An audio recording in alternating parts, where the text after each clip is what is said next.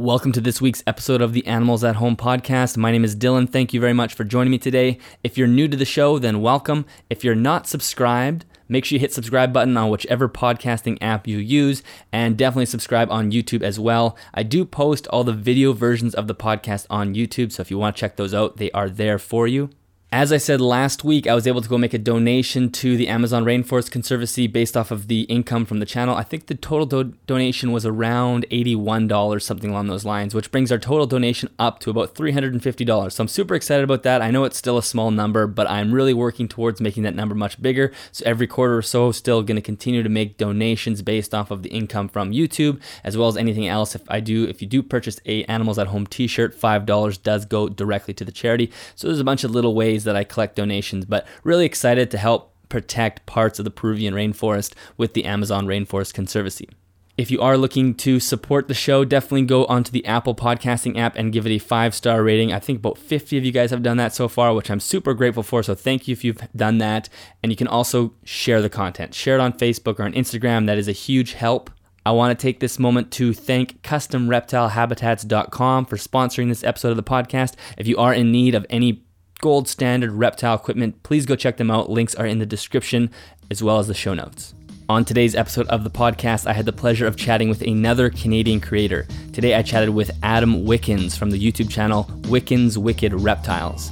Adam's channel is only about a year old and it's now almost at 17,000 subscribers. Especially in the last few months, his channel has really blown up. He's done a really good job creating thorough care guides for the species he keeps, but he also creates these really interesting top 5 lists.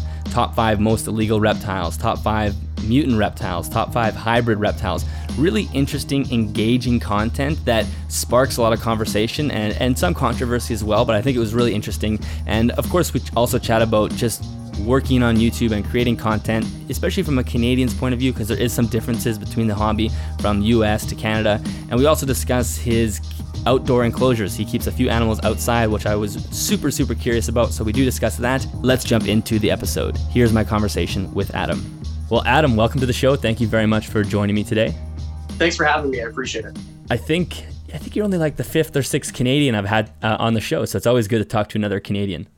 Hey, that's I've started following your channel before I started a channel myself, and it was very cool to see like another Canadian voice like in this niche especially. Yeah, there's not a ton of us, and I think I always see that you get ragged on this in the comments, and I have maybe even done it as well. There's a few videos you wear a Boston Bruins hat, and for people that don't realize, living in Ontario, that's actually like a legitimate dangerous behavior. It is it's a hazard to my health, especially when I go to Toronto to expos and I wear a Boston. People kind of look at me with a stink eye, but it is what it is. Born and raised a Boston sports fan, so that's the way it is. So you did not grow up in Ontario then? I did grow up in Ontario, but my dad grew up in Nova Scotia. So the closest team, right? So it was either that or the Canadians. And I don't know, back in the day, they didn't like French people, I guess. So Boston was their team. And that's where I was raised, as a Boston sports fan. Got it. So in terms of your reptile journey then, so you're born and raised in Ontario. How did you get into the reptile hobby? What was the first animal that came into your care? So like officially captive, besides like catching frogs and stuff, I was pretty late. I think I was 19. And I was working with this girl. We worked at a call center together, and she had 2 bearded dragons, and they produced eggs. So she had to separate them, which they shouldn't have been together in the first place. And I was talking about getting a leopard gecko, maybe. So she said, "Well, do you want a bearded dragon?" And I said, "Yes." And then the next day, I went to whatever pet store, got everything I needed, and I had a bearded dragon. So it was just kind of like on a whim, even though I was doing the research before for a bunch of different species. And then the other bearded dragon came into my care, and then bunch of crested geckos and leopard geckos, and it just kind of evolved from there. How long did it take you to go from that initial bearded dragon to like the classic collection expansion that we all go through? It took a while actually, because when I was 19, I got into bodybuilding, and that's like took over my entire life basically. So I had 3 reptiles at the time, 2 bearded dragons, and then a leopard gecko. And then when I was done with that, I'm like, okay, well, what do I want to do now? And I just got 1 snake, and then I got a whole bunch of snakes. So I think it was probably 5 years ago that I really started to expand the collection. Yeah, bodybuilding is such an insane process. Hey, whenever I see people doing it, it's just like the most amount of time on every part of your day is dedicated towards that. Yeah, there's no days like there's no such thing as Christmas off. Like there was the gym that I go to is 24 hours, and there was 20 of us there on Christmas. So, like there's no days off, and have to eat every 2 hours. It's the most crazy thing ever, but those days are behind me. My shoulder doesn't really work the way that it used to anymore, but it's a lot more fun. And I do stand-up comedy now, so keeping your clothes on stage is more beneficial and fun to me than standing up there for 8 minutes a year and like a speedo. So it's good. It's cool. With it. Yeah, I've done the speedo thing. Being a swimmer, I was in a speedo for 20 years, so I know how you feel. So that's interesting. I didn't realize that you were a stand-up comedian, but it does make sense because you're so good on camera, and like when you're speaking in front of your camera, you just deliver everything so well. Have you always been good at that, or how did those two things link together? Well, thank you. That's very nice of you to say. I don't know if it's always been like that. I tried stand-up one time when I was 19, and that was when I was like, okay, am I going to be the reptile guy, the stand-up guy, or the bodybuilding guy? And I went the one way, which is the one you wanted to go with when you're young, right? Because you only have one opportunity. But I grew up on like Jeff Foxworthy was always playing in my house. The first book I ever read was his book. And then I found George Carlin when I was like 12 or 13. And then I realized, okay, well, one day I'm going to do this. And then I decided to do it and I ran with it. And then, now there's not much comedy going on, but you know, it's what I love to do. It's just that in Canada, like where we are, there's really no such thing as being able to make a living doing it. You got to move across the border and it's tough to do that. Right. Yeah. No, that's interesting. But I can definitely see the connection now. So in terms of your YouTube channel, the YouTube channel is actually fairly fresh. It's not like it's a super old channel. You started it was it a year ago or so? January 14th, 2019 was when I started it. Yeah. So tell me about why you started it, because as you were saying, in the Canadian space, it's not crowded, but in general on YouTube, the reptile space is pretty crowded. Like it's pretty saturated in a lot of ways. And you actually have a channel that's taken off and it's done well. So was there something that you thought you could add to the YouTube sphere, or you just thought I would just go for it and see what happens? To be honest, like I was just out of work for a couple weeks at the time. And a guy who runs comedy shows that I've done a bunch of shows for him before, and he's like, man, you got all these reptiles. Like, why don't you do something with it? You're not working right now. You've all this time and you have the personality to do it. And I thought, okay, well, I'll give it a try. Because I've done other YouTube things that never really worked. That weren't about reptiles at all.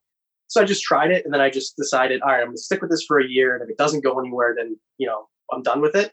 But then it just did. It just started to go somewhere. And I'm very happy with the growth. By no means am I a Snake Discovery getting 14,000 subs a day or anything. But I feel very confident with the way that it's going, and I am very appreciative for anyone who's, you know, paid attention for long enough to subscribe to the channel. Yeah, because it definitely, I would say probably your last like 3 months or so, it seems like there was a big spike. Yeah, I think it was like, I hit 5,000 subscribers in November, and then ever since then, it just really took off. And I think there's certain videos that you do that just kind of spike you, and then the analytics start to like you, and it just, you grow this momentum, and then eventually you go into a recession like kind of my channel isn't right now, but yeah, it's been great growth, and I think that's the last 6 months, less than 6 months, probably 4 or 5 months. Was there something specific that you were going to tackle making the channel, or were you just thinking I'll just show my animals and then just go from there? I just wanted to. I like the fact that it's a Canadian thing because there's, like you said, there's not a lot of Canadian voices in this niche, so just kind of a different perspective and having different species than. Or a limited amount of species, where in the States, we can't have rock iguanas here, things like that, right? So just kind of speaking on that front, and that resonates well with Europeans because a lot of European countries are limited as well. But I just thought, all right, well, you know, you're a funny guy on stage, be a funny guy kind of in front of a camera, and maybe you could open up the reptile niche or a love for reptiles to people who maybe never would have thought anything except for that's a snake, that's scary. Just kind of bring other eyes and bring an open mind to other people. Mm-hmm. Yeah, no, it's definitely an interesting world, the YouTube world, especially trying to figure out those analytics and whatnot. Like it's always just a total mystery in terms of what's good and what's bad. But it seems like you have definitely discovered something, because you have your lists, for example, have really taken off. I'm sure that has been a huge part of your growth, and you've added something that I think wasn't there before.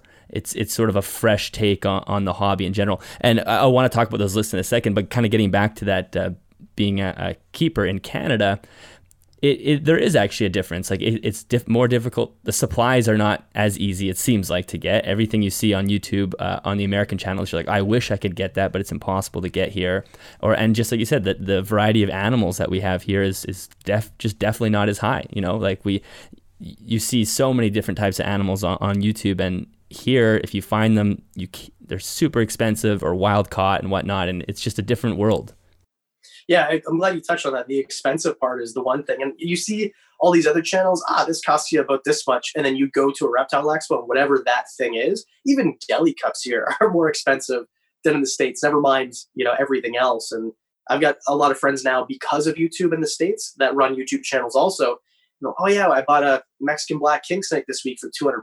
And then I go to Kijiji or whatever, you know, classified site. It's like $600 for one. So, or even if you can find one, and they're always babies. And sometimes it's like a, not even a captive raised baby, not for Mexican blacks, but other species. So I think you really hit it right on the head, what it means and why being Canadian is a little bit more difficult, or there's more challenges than if you're south of the border. Yeah, it's definitely a little bit of a different world, and hopefully as the hobby grows in Canada, we'll have more opportunity. People start, you know, captive breeding those specific animals. Obviously, there's that the border creates a big block, you know, having captive bred animals make their way up here and whatnot. So I want to talk about your lists, because obviously a big part of your channel is care guides. Like, you've done really well with some care guides. They've taken off, and you have thousands and thousands of views on those. But these lists are really interesting. How did that come to you? I was just trying to think, and I think the first one that I ever did that really took off was, I thought, okay, well, if people like lists, they've always been working. It was like maybe 1,000 views a video or something. And then if you talk about something that's a little bit controversial, or you make the title controversial, but spin it back in the video to something that is useful and not controversial. So I did one, I think it was called Mutant Reptiles. It's about hybrid reptiles. And that was in September. And I thought the analytics were broken because I've never seen a video shoot that high that quick. So, and I thought, okay, well, now I'm on to something. And then I did one about, you know, controversial reptiles or dangerous reptiles. And the Canadians love that one. I don't know if you're part of the Facebook groups. Holy cow. But I just thought people like lists, they always work really well. And then if you do a list about something that someone wants to see or is enticing from the title, but then you make the content so that it's entertaining or interesting and not super controversial, then I don't know. That's just kind of my game plan when I do these lists. Yeah, it's interesting because it's almost like the title is a bit clickbaity, but then when you watch the video, it's not. It is exactly what it is. It's not like, oh, I'm disappointed. It's like, oh, you're talking about exactly like the title says, and it seems like one of those things where, oh, I'm going to click on this, and it's not going to be at all what the title says, but it's definitely not. So, did you consciously make like SEO change? Like, are you trying to optimize the channel for certain videos in terms of keywords or anything? Or were you just trying things? A little bit. I don't think that the keywords or the tags, I guess, they're so hidden now when you upload videos, right? And I don't know if they help as much anymore, but I know that if you say the word, like whatever keyword in the title, in the description, and then you actually say it, I don't know how verbally they pick it up, but apparently they do, then it all matches and the algorithm likes that. But like you said, I think the very important thing with these kind of clickbaity titles is give the people what they clicked for, because if they don't, they will not subscribe. Your video will get 2 minutes of view time and no one will watch it. So if you're going to make something like that, do the research, do the work, and at least make it what people think they're actually clicking. Yeah, exactly. The last thing you want is people clicking off and then hitting the thumbs down. Like, that's going to be the worst thing for your analytics. So in terms of your process of making those, what do you, so for example, like you did the most, how did you, I think it was the mutant video or the hybrids video. I can't exactly remember the title. How did you go about making, what's your process compiling a list? So I think people like don't really realize how long it takes to do. I bet it takes long. It takes forever. And not even just the editing, like editing a video can take up to 8 hours just for the editing. But before I even shoot it, I'll do a few weeks. I'll have an idea, and then maybe next month I'll do the video. And in that time, I'll talk to someone who breeds burn balls, right? I'll reach out to a Bob Clark, whoever, you know, like it's tough to get a hold of those type of people, but smaller breeders who breed these things or have a little bit more experience with them. I'm trying to do, I've got a video in the works right now, and I'm talking to some breeders of some scaleless snakes. It has something to do with that. So you get some first class or first hand information. And then you put it down, you write it down, just kind of like I imagine you're doing for this video. And you just figure out what you want to talk about. You let it take you from there. And then you edit the video and you post it and hope for the best. That's my process. Yeah. Yeah. Because the other thing that can happen if you make lists is people are going to disagree with it, and that might create some friction with the viewers. But I think a lot of times it also sparks just really good discussion, which is another good thing for YouTube. YouTube likes to see comments, I think. And I imagine your videos are getting lots of comments because people might go, hey, I agree with the first three, but the last two I completely disagree with. Yeah. And I think on YouTube, it's weird because as Canadians, we're always seen as like these super happy, super nice to each other people. On YouTube, I get mostly positive feedback, almost all positive. I very rarely have a negative comment. But then I like to share on Reddit, not so much, but Facebook groups especially. And I try to engage people like, hey, this is my video. What do you think about this? And then if they watch it, great. But it's always the Canadian groups that just, they have issues with whatever it is on the I don't agree with this, but it's not, I don't agree with this. I don't agree with this. And you're an idiot because this yeah. and this. It's like, all right, well, we just disagree, man. Like, let's have a conversation about it. Change my mind, you know? Yeah. It's funny. I know we both done a video on how crazy social media is, and you're right. YouTube, same with me, 99% of the comments, super positive, really, people are enjoying the content, adding good, even if they disagree, it's in a, a positive way with, in good spirit. And then, yeah, Facebook, you have these weird sections where people just no longer behave like humans. And it's so weird too, because at the end of the day, we're all humans and we're all part of this niche, and it's a weird thing. Not as much as we ingrain ourselves in our lives revolve around reptiles to a certain extent, most people, like regular people, don't know anything about reptiles. So we're all part of like this club or this group together. Why are we being so rude and ruthless and just savages? I just don't understand. I don't get it at all. If you disagree with someone, just talk to them, shoot them a private message. If they're doing something really bad, that's something else. But I'm sitting in a basement surrounded by reptiles talking to a camera like a weirdo. Like, I'm not hurting the reptile hobby, you know what I mean? Yeah. So if you disagree, just, shoot me a message. Let's talk about it, and I'll make a video about how I was wrong. I like making those videos too. Yeah, exactly. Yeah, so for example, something like the hybrids, do people get mad at you for highlighting those types of things? Like, is that some of the negative feedback you'd get? The most feedback that I got was negative from that one is people saying that I was promoting it, which I wasn't. I was just talking about it. And that's why I wanted to do the video about the mutant reptiles, which is a different one about like Scalus and things like that. Right. And I was trying to say that I don't agree. Like, I don't breed spider ball pythons. If you do, great. I don't breed Scalus stuff. If you do, great. And just kind of saying, this is why I don't do it. But also, if someone does it, just, talk to them and ask them why, and don't be a jerk. That's basically it. Yeah, exactly. That's right. There was a difference between the mutant ones and the hybrid ones. And the hybrid video that you did, I didn't even know about some of those hybrids. Like, it's really crazy, some of the pairings that people have made in the hobby.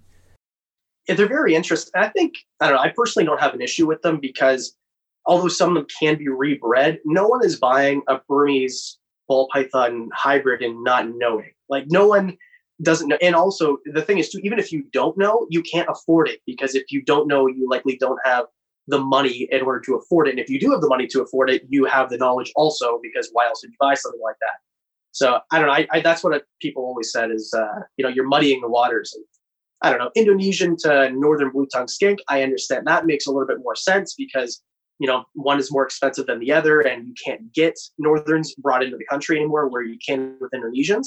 So that's a different thing. But berms and balls, there's a million of each. So if you put them together and you make a 10-foot snake that looks like a ball python, that's pretty cool to me. Yeah. It's definitely interesting. And for sure, there's two different sort of factions of people that some people really hate it. And for me, I like clean, like keeping localities clean, like you're saying, keeping things that are very much the same species, but different localities. As soon as you mix them, you can never unmix them. But the hybrids, there's something really interesting. I don't think I would ever purchase a hybrid myself. Although like one of my boas is a Central American and Colombian boa hybrid. And I just bought it because I thought it was, I didn't really even know anything about snakes at the time. It was like, the first boa I bought, and I don't have a problem with him. He's a great snake, but it is like something like the Burmese and the reticulated python. Was that the what was it called? Bat eater?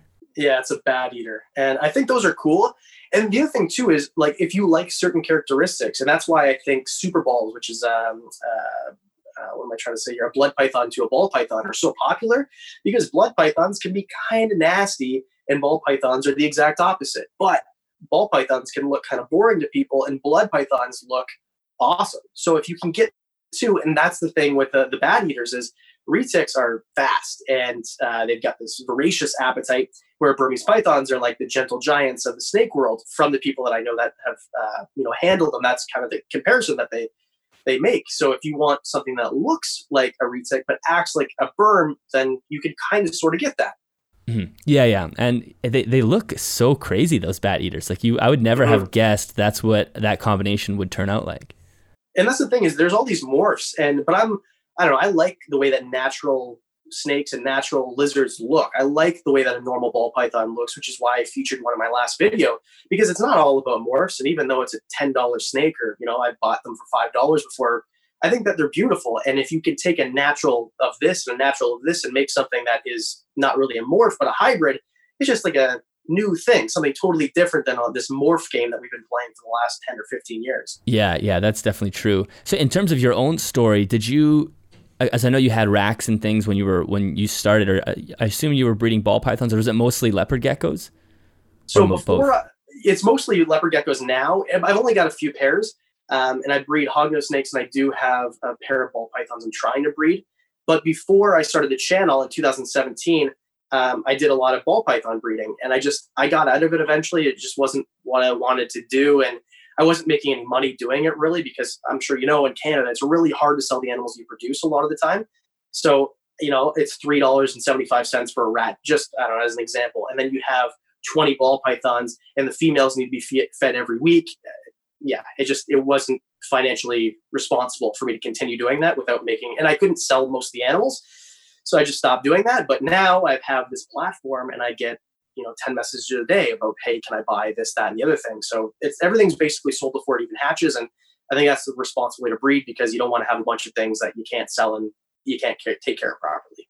Yeah, exactly. And it's so easy when you're a new person into the hobby to go down I want to breed ball pythons, because it looks so fun. And especially when you add the morph game into there, like you're just sort of playing, you're creating these really neat combinations, and you kind of maybe see like a potential of making some money. And I did the same thing. Like when I first got my boas, I was like designing racks in my head. Like this is before I started the channel as well. And yeah, eventually you kind of have to step back and go, this might not be the best thing for my pocketbook, but also I'm going to have animals that now exist that didn't need to exist potentially. Well, and because when I first started following your channel, like way before I started my own, what really interested me in your channel is you build stuff. Like you take windows and then make like your own enclosure for it. I think the way that I learned to put a heat panel onto a PVC was from one of your videos. So like, do you enjoy doing that? Like, do you enjoy building the stuff and like the racks and things like that as much as keeping stuff inside of them? Oh yeah, the building is great. Like the process of creating an enclosure and putting the decor in there is just, I think, one of the best parts about the hobby, in my opinion. And you build as well. Yeah, and I had no skills whatsoever before I started doing this. And I built, my dad helped me. He's not a great carpenter, but he actually knows what he's doing, where I didn't before I started. But the enclosures that you see in some of the reptile rooms, the big white melamine enclosures, those are the first things I ever built with the help of my dad, who kind of knew what he was doing. And then ever since then, I built a bunch of racks by myself, and some of them I don't even have anymore because I sold them at the ball python collection a couple of years ago. But I love building stuff and building the outdoor enclosures, which, and people don't really like that, but I like building those too. It's a lot of fun. I like my really low level of carpentry. Well, yeah, you definitely get to push your skill level into a new, and the first few enclosures that you make are just going to be horrible, but it's totally part of the process of learning to care for the animal. And that was something that we had talked about kind of on through DM, was I think that movement from away from tubs and small racking systems towards big enclosures seems to be happening now. That seems to be kind of a general meme within the within the reptile hobby. And I'm sure you promote that as well. You're happy to see that.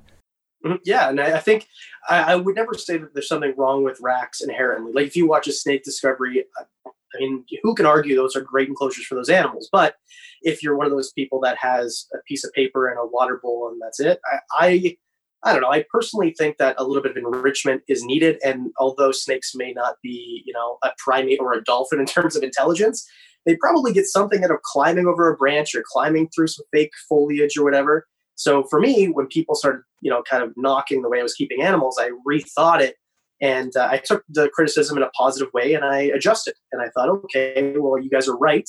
And then now I've got one ball python in a rack still, just because right now I can't go get PVC that I just bought, because you can't touch anything or talk to anybody right now. But I have a bunch of PVCs that are coming.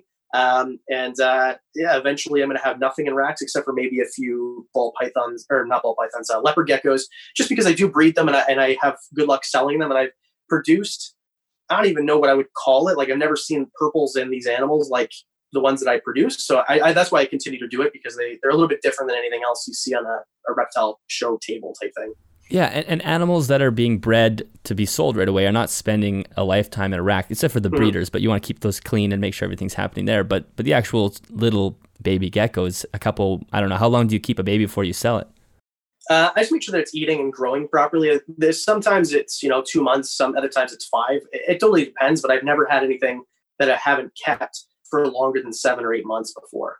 Right. And then it ends up in someone's home where ideally they're creating a great enclosure for it. And yeah, it's one of the, I think the rack, the very plain, like you said, you can do a rack system right, that's for sure.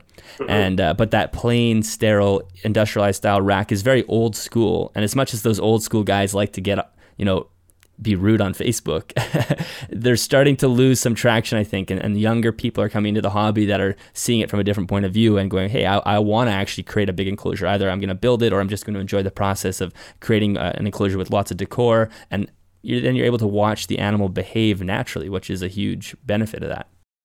And I think that's why we all got into this in the first place, is none of us got into this to try to make $1 million breeding reptiles. We all got into this because we grew up loving animals, and for most of us, reptiles, obviously. So I think that to watch these animals in their as natural an environment as you can create for them is the most enriching and most exciting part. That's why I got into it. When I first got my first bearded dragon, I tried to set it up so elaborately, and it's not, you can't do that if you have 100 animals and you're trying to create a supply.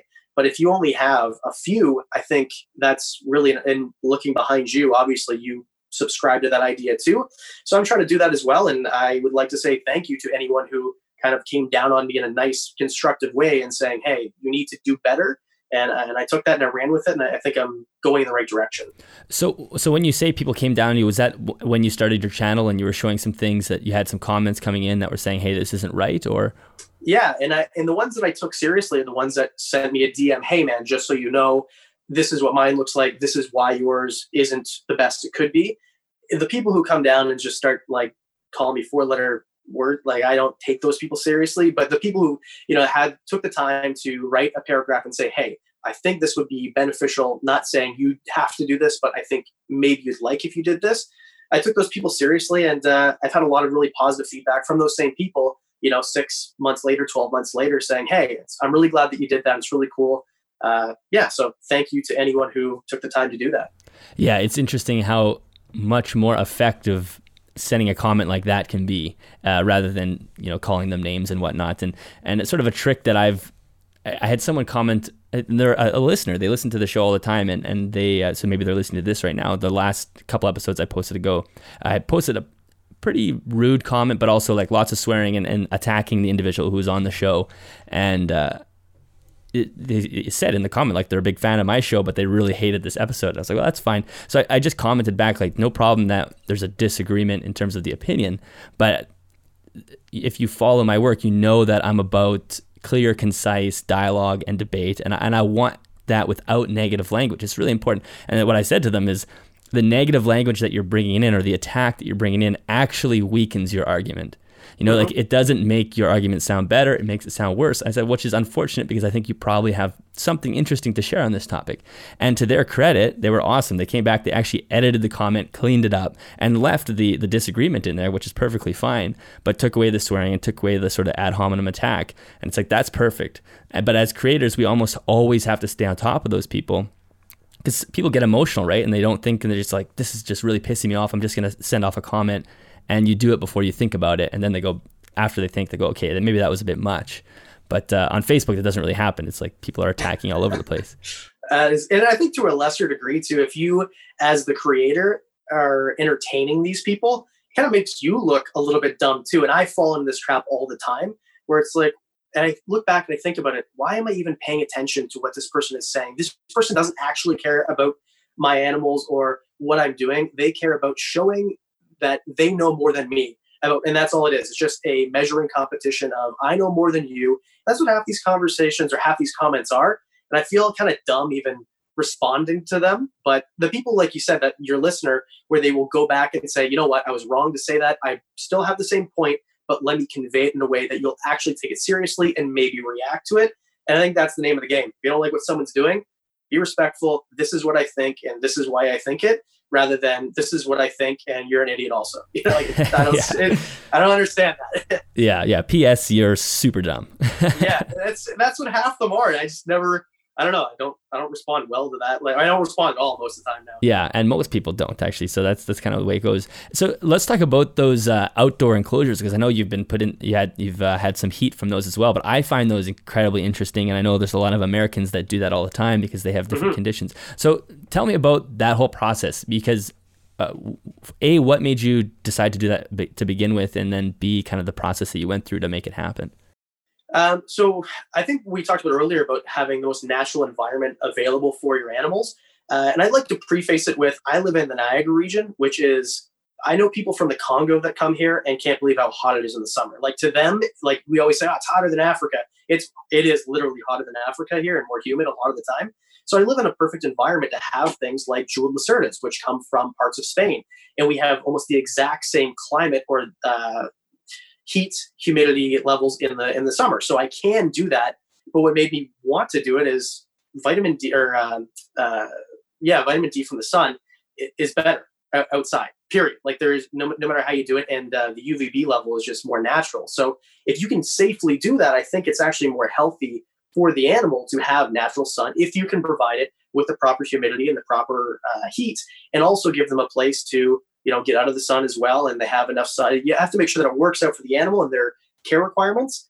But like you said, I mean, no one hates on Camp Kenan. He keeps everything outside. Sure, he lives in Florida, but the climate here in the Niagara region is very much like Florida in summer. So I feel like certain species, you can do that. And I've had Bob, my jeweled lacerda, who came to me with metabolic bone disease. This will be his 5th summer outside this year. And he puts on weight every summer. So I don't know what the heck he's eating out there, but we got some good bugs in the Niagara region, I guess, because I think that it's beneficial. I guess my long-winded what I'm trying to say here. Yeah, no, I totally agree. And it's something that I would love to do when I have a yard at some point in the future. But in terms of that jeweled lacerda, he came to you, how old was he? Was he pretty young?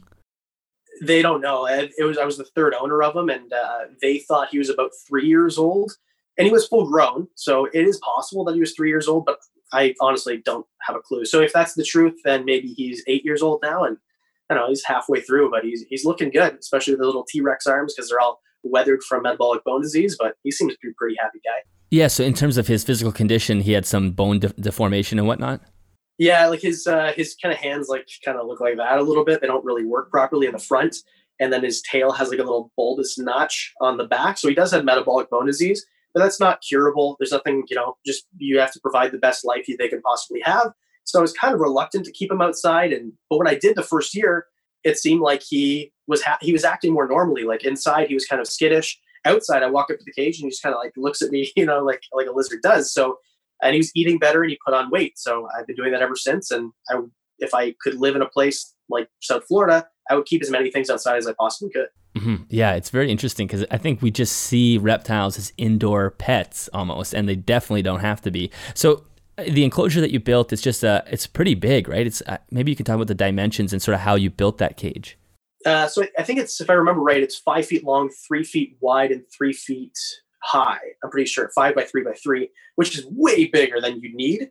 To be honest, I built it for a boa constrictor, and then we just decided not to keep that boa outside because the temperament of it, we were just trying to work on it at the time. So I kept him outside. I kept some bearded dragons outside one year when it was very dry. Like, the humidity was somewhere around 35% for most of that summer. So I've done that. But in the video, the one that I made last year, I actually made for a ball python. People did not like this. And to a certain extent, I agree that the rubbing might hurt their face. So I kept her in there for a little while. There was no rubbing, but last summer was very cool and wet, and it just didn't work. So this year, I think I'm going to use that enclosure, which is a little bit smaller. It's 3 by 2 by 2.5 for my Sudan plated lizard, which actually needs a humidity level of between 50 and 70%, which is exactly what this area is. And they come from parts of Africa that have very similar climates. So big enclosures, because I've got a huge yard. So why not make the biggest enclosure you could possibly make that can, give them everything they need in terms of places to hide, and they can still find their food and water. Right. Yeah. And in terms of the rubbing, it's because the mesh, it's like a metal mesh, I guess, I don't even know what it is. Yeah. Well, on the one that I made for that, I used a metal mesh because you can see through it better, because metal can be stronger and thinner. The jeweled lacerta cage is made of a plastic mesh, so probably wouldn't be that bad. I may try that eventually, but this year my plans only are to keep the jeweled lacerta as always, and then this year I've got Sudan plated lizard, which I've just gotten September. So I'm going to try to keep her out there. Man, she's put on a lot of weight. She looks really good. I'm excited to see what she's like outside. That's so cool. So in terms of like feeding, do you specifically feed them, or are they just eating whatever's out there, or you supplement it? So I make sure that anything that grows into the cage, I research what it is. And I come from a plant background. I sold plants for a living for 6 years. So I've got a pretty good understanding of what grows around here. So I make sure that whatever is growing in my yard is not going to hurt their health, is not poisonous to them. And then if it grows in their cage and they eat it, I don't care. And if in terms of bugs, there's no insects around here or arachnids that are poisonous to these animals either. So then I'm good. And I know people will say, oh, well, what about the ticks? You got a lot of ticks in your area. That is true, but I've never found a tick on any of my animals. And if I did, I would remove that tick and put them back inside. So I always monitor them first. And that's important. If anyone's watching this, oh, I'm going to do that too.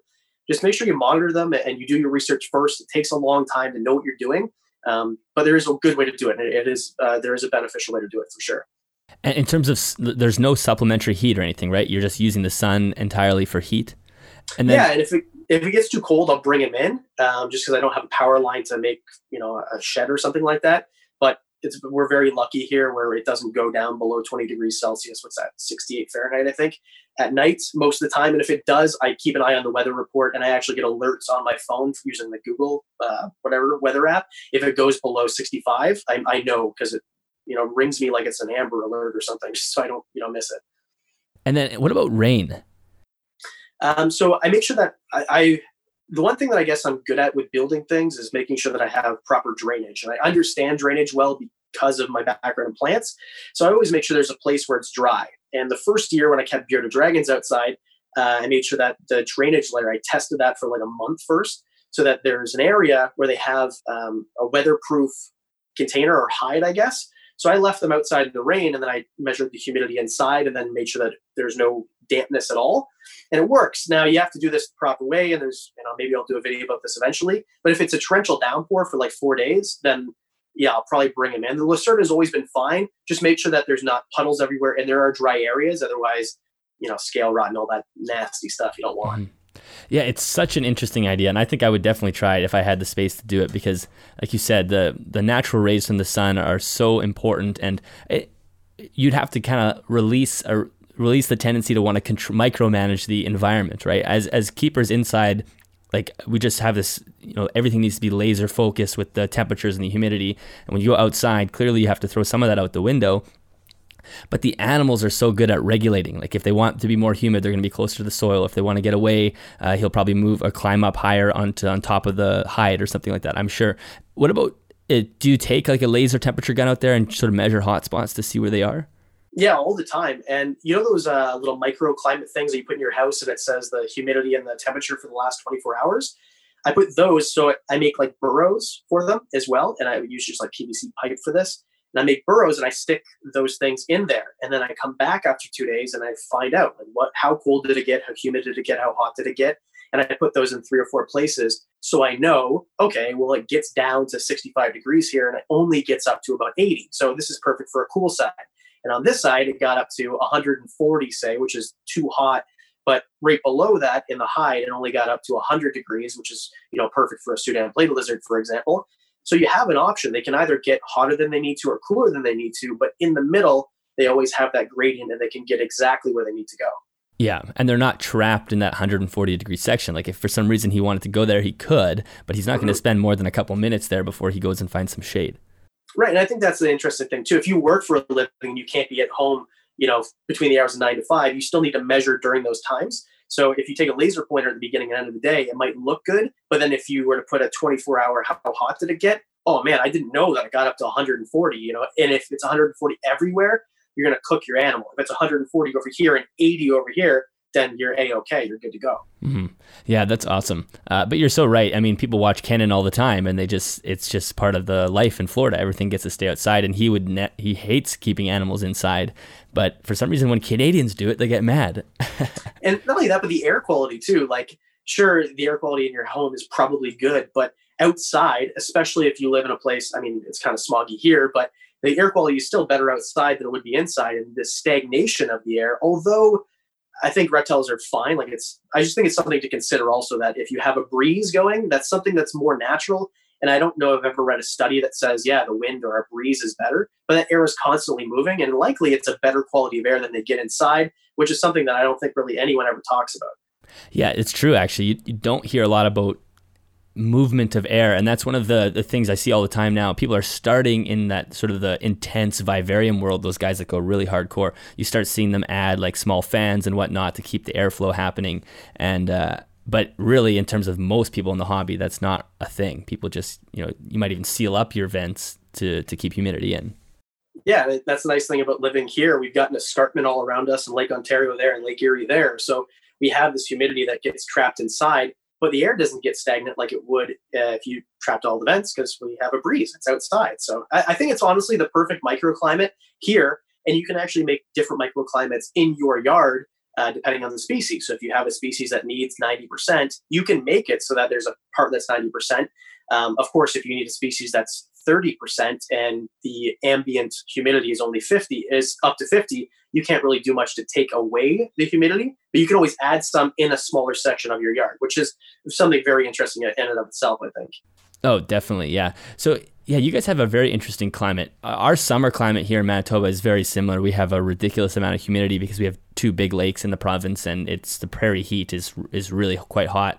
But in the winter, we go real cold and super, super dry. Do you guys have dryness in the winter, or you're still pretty humid? It's really humid, and we don't get super cold here. Like a lot of my friends, and you know, back in the day when the oil boom happened, they all moved out west to Edmonton and, you know, Fort St. John. And there, like in Edmonton, if you go outside, it's minus 40. Minus 40 is minus 40. But here, if it's minus 8, because it's so humid, it feels colder here than it did there. And anyone who's ever lived here and lived there will tell you it's worse here, just because it's so, you feel like wet and gross and cold and wind. And yeah, it doesn't get as cold as it does like where you are, but the humidity, man, it makes it disgustingly cold. It does, terrible. Actually. Yeah. Because here I actually don't mind like a minus 30, minus 40. And some people might think that's crazy, but what you dress for it, and it's actually not that bad. But I remember a few years ago I was in Florida, and I was training and swimming, and we were training in an outdoor pool. And I think it got real cold. It was like minus 1 or something, which is kind of laughable for a Winnipegger. But yeah. But it was so humid, it was like bone chilling, you know, like it just like got deep into your body how cold it was. And I was really shocked at how much that humidity can make you feel way colder. It permeates you. And and here too, I'll like go shovel my driveway, but when I come in, there's like my beard and my mustache are like crystallized. Yeah. Where I've done, you know, cold areas like in Edmonton, and it's just, you know, it's cold, it feels cold, but it just doesn't like permeate you. It doesn't like get inside. It's a weird thing to explain. It's really hard to explain once you felt it. Yeah, it is. So in the wintertime inside, is it low humidity inside your reptile room, for example, or is it actually pretty easy to maintain humidity? It's pretty easy to maintain just because there's certain enclosures that have screen tops that I keep humid, and I go the extra mile to miss them all the time. But my reptile room is in the next room over here, and my furnace room is behind me. So the furnace kind of sucks out the humidity. So it doesn't ever get to like 90 or 80% even in my reptile room, about 50 or even down to like 40. So I can keep leopard geckos safely, and you know, I've never had an respiratory issue. But also I can keep, you know, my boa constrictor or my blue tongue skink, which needs about a 70% humidity level, and I just close up some of the vents and I spray them down, and it stays around 65-70% in there. Yeah, that's awesome. That makes sense. So in terms, I know you've mentioned a few of the animals that you have. So what is in your collection right now? Obviously you have the leopard geckos and a boa and a blue tongue skink and the lacerda, but what else?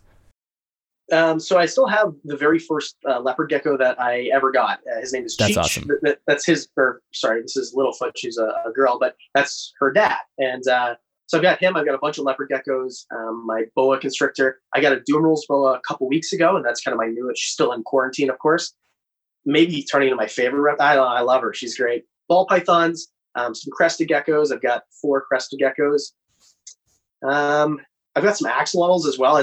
They're my girlfriends, but those are something that a lot of people don't talk about. And when you make videos about them, like, people don't watch them. I guess no one really cares about aquatic salamanders. But I think that's pretty much it. I keep a lot of the same species, but I'd like to, and the Sudan plated lizard, of course, as well. Yeah, that's a pretty good collection. You got a little menagerie of different things, different areas of the world, which is always nice. Yeah, I've always liked to keep something from every continent. When I was a kid, that's all I watched was like nature shows. And even I say when I was a kid, at last night I watched 2 nature documentaries. So it's just, I'm just What obsessed. Did you watch? So it was this one from 2004. I found it on Amazon Prime. It was called like Into the Wild or something, or it wasn't Into the Wild, but it was about snakes. And it was really awful because the narrator had a phony British accent, was calling venomous snakes poisonous. So it wasn't the greatest, but they had some really good information about Burmese pythons, if it's true. And the one that I watched before that, it was another one that was from like the 1970s. I think that was called Into the Wild.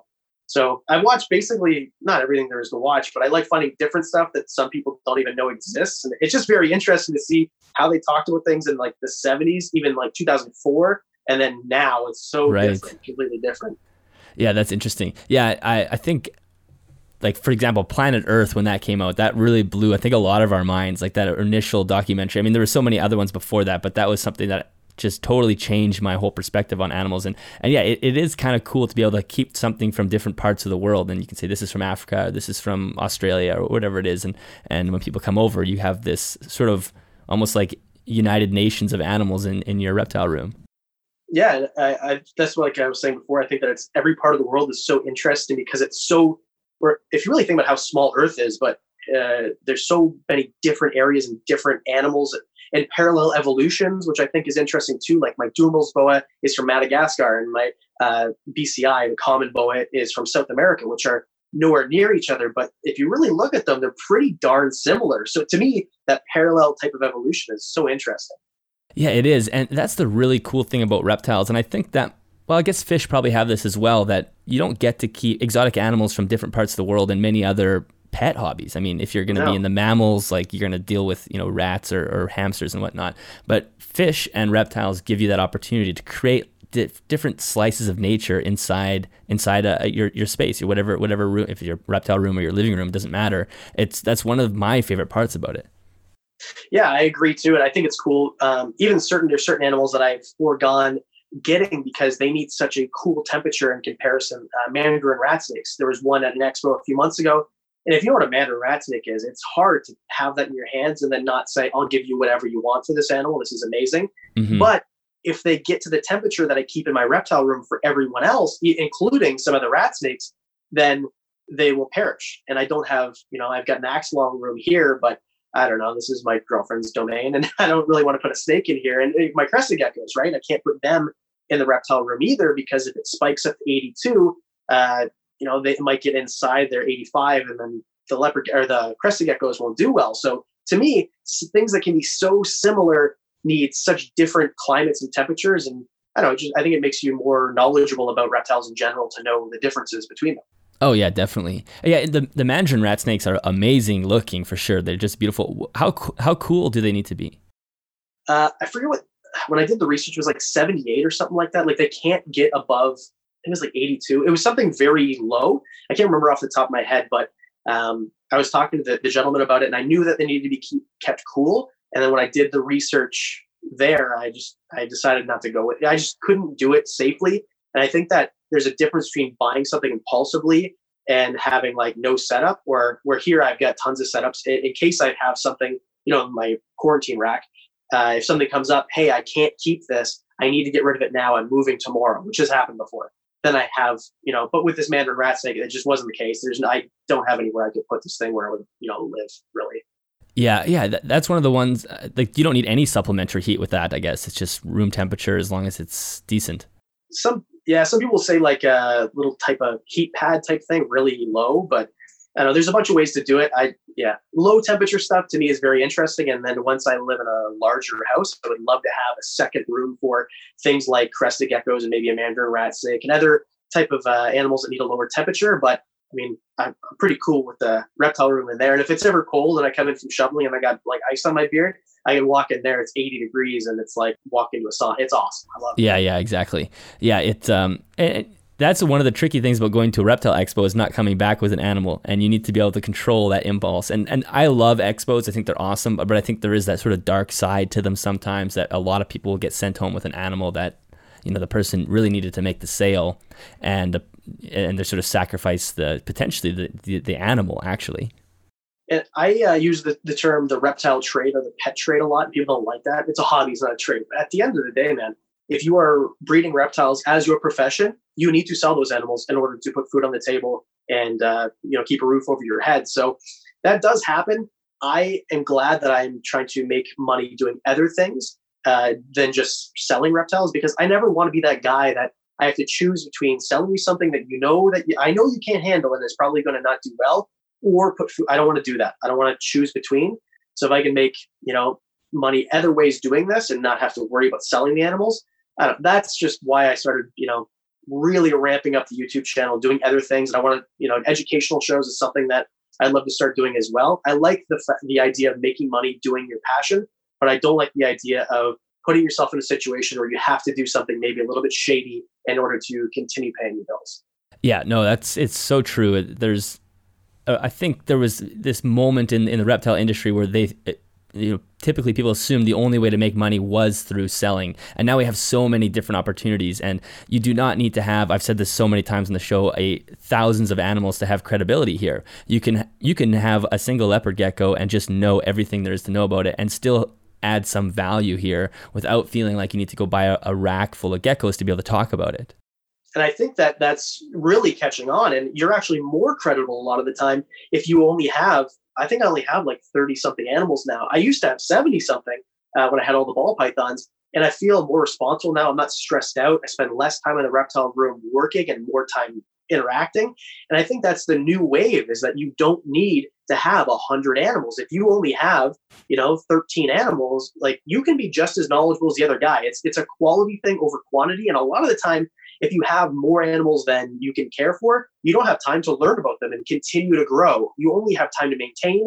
And that's actually probably detrimental to your credibility than anything else. Oh, totally. Yeah, you could easily get overwhelmed. And even I only have 6 animals, and sometimes I've found myself thinking like, well, I haven't actually spent time with the animals, watching them or interacting with them in the way that I want. I just end up cleaning them and feeding them and kind of leaving the room. And I always have to remind myself, no, you got to enjoy them a little bit. Like the other day I looked at my carpet python and I was like, I feel like I haven't looked at you in a long time, Yeah.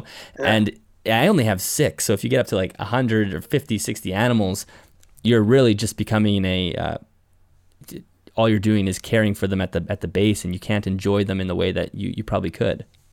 And even like the space thing too, like with you've got 6, but all of your enclosures look beautiful. And that's why I watch your channels, because you were doing things differently than I don't need to say his name. You know who I'm talking about, who has a facility and they're all in racks. And obviously that guy has changed. If you want to get more on that topic, we can, but it's interesting that was very acceptable. Even 5-6 years ago, no one cared. And then now that's the most hated person on, in this niche. And even, now he's got a zoo. So with me, I think that, having all these animals, like 70 animals, and they're all in racks, I would much rather cut down the collection, make sure they all go to good homes, of course, if you're doing this, and then have, Littlefoot here lives with Sarah, which was her clutch mate, but they live in a big enclosure. It's very naturalistic, natural substrate. They have different water bowls, food bowls, the whole thing. So I don't know. I think there's a right way to do it if you have more than 6 animals, but also if you have 6, you're the guy who makes enclosures and has, your channel's more dedicated to how to make animals' lives better than I have 30 species, let's do 30 care guides. That's it. Yeah. It's definitely, I think there's a transition happening, and it's very cool to see. I feel like I don't see your boa very much. Is your boa kind of mean, or? I don't like to call her mean, but I mean, we're working with her. And I'll be honest, I don't like getting bit by snakes. I don't like getting bit by 6-foot snakes, especially. I've got a little sister who's a little bit crazy, and she comes over and handles that boa like it's no big deal. So I think that's kind of like given me the cojones to just kind of, what, if I take a bite, I take a bite. So I think that I'm working with her more just because like I'm less worried about it. And also with boas is they are very different in their body language. And I think I'm good at reading the body language of a ball python. If I'm about to get bit, I know it. Like there's really no surprise. But with this boa, she strikes so differently. So I think just having a little bit more time and with less reptiles, that I'm going to be able to bring her out more. And that is a video that's coming soon, is, we did one about how to handle reptiles that might be a little bit more cantankerous, but yeah, it's something that I've been working on for a while, and I feel more confident now where if I'm talking to you like this, how many times have I looked at this gecko? I'm not worried about her biting me. With that boa constrictor, I'm worried that it's going to take me 3 hours to film the video because I'm just going to be kind of looking like, what is this thing doing all the time? That's basically why I don't see her. Yeah, it's interesting because that's kind of an unusual behavior for boas. Typically, boas are pretty calm. Yeah. Did she come? Did you get her as a baby, and then she was always crazy, or? No, I got her from a buddy of mine who he got engaged and he moved in with his in-laws, and they're like, "Yeah, no, you can't have snakes, man. Snakes are weird." So he just showed up at my house one day, and he's like, "Hey, do you want this? I'll take it back in a year." This was 3 years ago, so. It's my boa now, and I just, at the beginning, I was trying to like handle her more, but she was small. She was very little. She was at that stage when they're babies and they're still pretty cantankerous. So I probably should have put in more work then. I had too many animals to, it's really my fault. When she was younger, I should have put in more work. And then now that she's bigger, it's just a little bit more risky putting in the work that I'm putting in now. Mm-hmm. Yeah. Now you have to take the bite from the 6-foot snake, which is not fun. It's not fun, man. Not at all.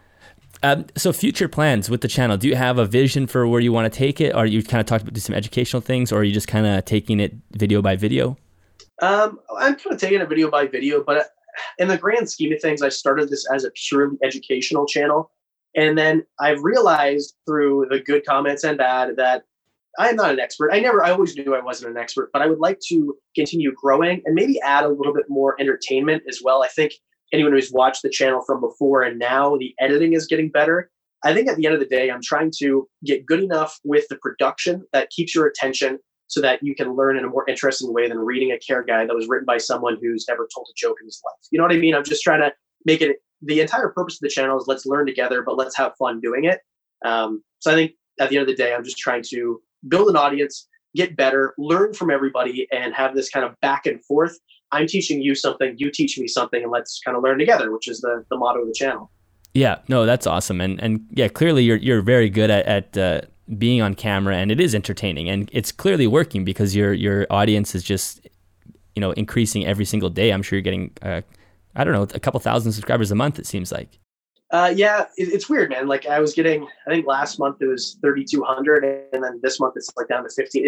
It's weird. I think with this whole thing that's going on in the world, the analytics are not pointing the way that they were before, and people don't care as much about their hobbies. They're trying to, they're watching the Philip DeFrancos of the world talking about actual news stuff that matters. Because right now, at the end of the day, I mean, if you have a leopard gecko and it's living, there's more important things in the world right now going on.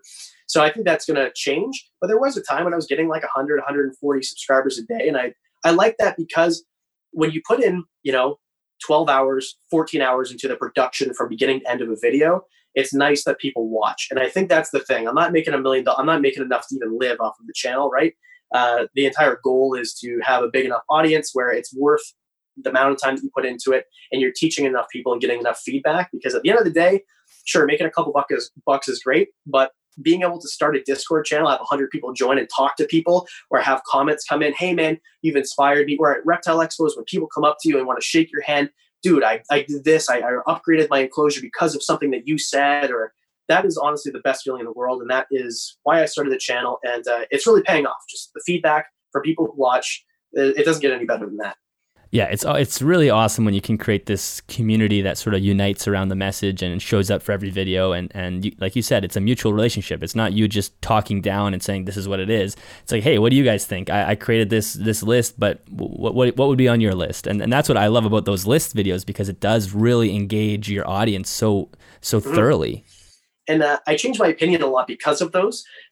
And that's why I never speak in absolutes. I always say, this is how I do it. This is how you could do it, because it's always changing. The way you kept bearded dragons 5 years ago to now even is different. And I'm going to make more videos about, hey, this is what I thought and this is how I've changed. And so that the back and forth thing seems genuine, which it is. I genuinely think that the input that I get from people watching is super beneficial to me. And there's a lot of people out there that know more than you and I, but they just, for whatever reason, didn't start a podcast or didn't start a channel. So if they can teach us who do want to do these things and project and put ourselves out there, then we can kind of take those voices, voice them to people who want to need that or need that information. Mm-hmm. Oh, I think that'd be awesome. I think I know that would probably resonate really well with the audience, just learning how people have changed. People like that story. People don't like the, hey, this is how I've always done it and I'm an expert. People like, this is where I started and this is where I am now. So that is fantastic. Adam, thank you so much for joining me today. This was great. Can you let everybody know where you can be found, not physically, but online? Yeah.